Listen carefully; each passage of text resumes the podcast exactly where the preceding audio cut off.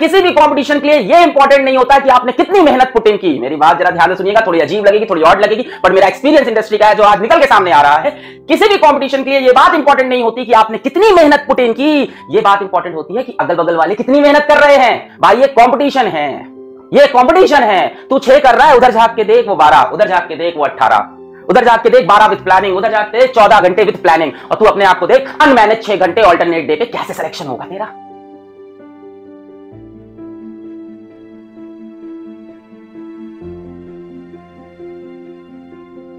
किया हुआ है। अगर आप इन टीचर्स की क्वालिफिकेशंस इनका ट्रैक रिकॉर्ड देखो तो सबसे कमज़ोर ट्रैक रिकॉर्ड मेरा दिखेगा इनमें। मैंने हमेशा कहा कि मैं फैकल्टीज वो लेके आता हूँ जो मेरे से बेस्ट हो।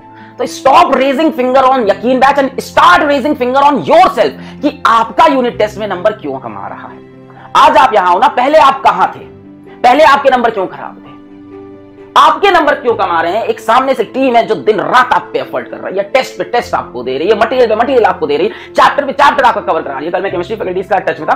So they were saying the syllabus is going fine student बहुत ज़्यादा पैनिक कर रहे हैं। सर, आप पैनिक को टेंशन मत लीजिए। हम लोग जो पढ़ा रहे हैं, बच्चा उसका टेस्ट में बहुत अच्छा। अच्छा टेस्ट की मैंने रिपोर्ट्स देखी केमिस्ट्री में नंबर भी बहुत अच्छे थे। आई हैड नथिंग टू से कि मैं क्या बोलूँ। जब मैं देख रहा हूँ कि जिसके फिजिक्स में 150 है उसके केमिस्ट्री में 160 है। जिनके फिजिक्स में 140 है केमिस्ट्री में 150 है। So everyone is doing good जो बच्चा फिजिक्स में अच्छा कर रहा था टेस्ट में वो केमिस्ट्री में भी अच्छा कर रहा था, वो बायो में भी अच्छा कर रहा था।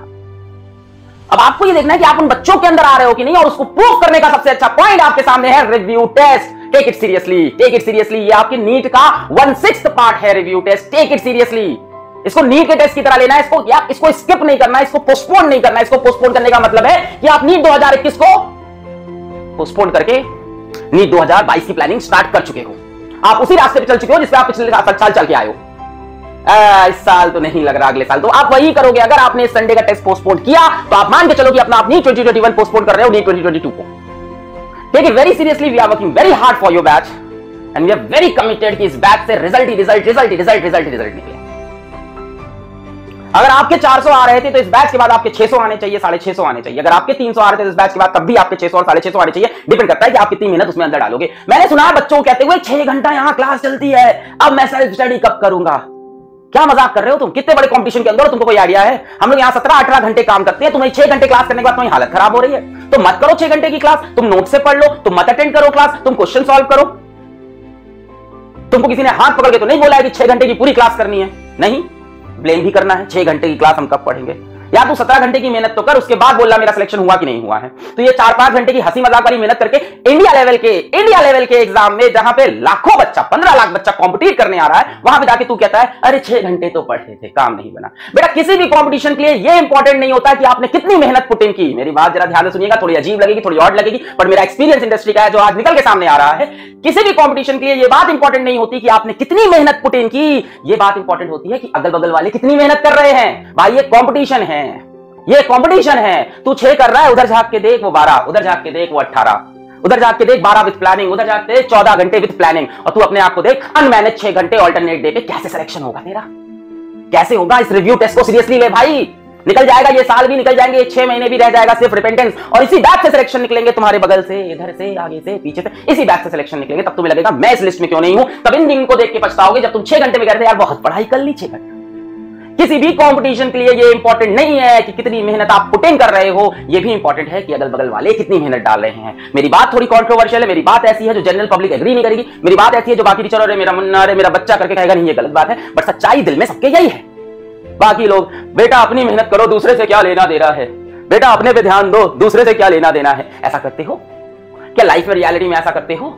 हाँ कहने में ये सब बात बड़ी अच्छी लगती है। बेटा तुम चले जाओ क्रिकेट मैच खेलने चले जाओ। दूसरी टीम ने कितना बनाया, मुझे मतलब नहीं है। मैं अपनी बैटिंग करेगा। जीतोगे मैच नहीं जीतोगे। नहीं जीतोगे? तुम चले जाओ टेनिस खेलने। दूसरी सीट दूसरी टीम कितने शॉट मारेगी? मुझे मतलब नहीं है। मैं तो सिर्फ़ अपना गेम प्यार से खेलूँगा, दिल से खेलूँगा, मन से खेलूँगा। बेटा कंपटीशन में ये बात नहीं लगती। जब भी आप कॉम्पिटिट कर रहे हो, ये डेफिनेटली मैटर करता है कि अगल बगल वाले कितना अच्छा परफॉर्म कर रहे हैं। अपनी जेंट्री को देखो, अपनी क्राउड को देखो कॉम्पिटिशन को देखो। लोग बहुत सीरियस है, दिलजान लगाए पड़े हैं। अगर आप इस कॉम्पिटिशन के अंदर जंप कर रहे हो, मैं नहीं कहता हर इंसान इसमें जंप करे, पर अगर आप जंप कर रहे हो विलिंगली जंप कर रहे हो तो भाई उतनी मेहनत भी तो करो, उतना एफर्ट भी तो करो।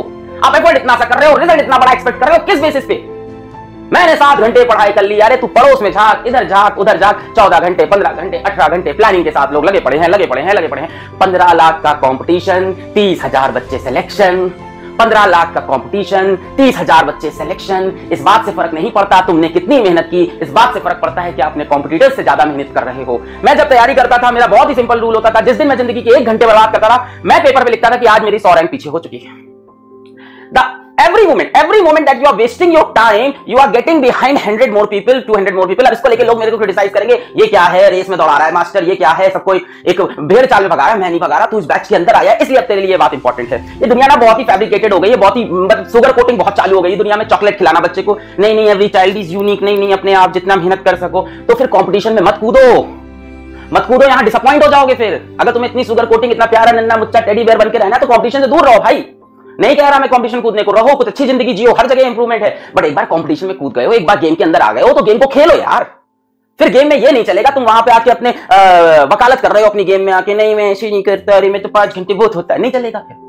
You are in the competition जब आप रेस दौड़ते हो भैया ये रेस ही तो हो रही है हम क्या करें? चल रही है देश चला रहा है सिस्टम चला रहा है आप विलिंगली अंदर आए हो। हम तो इस रेस में सिर्फ़ और सिर्फ़ आपके कोच हैं।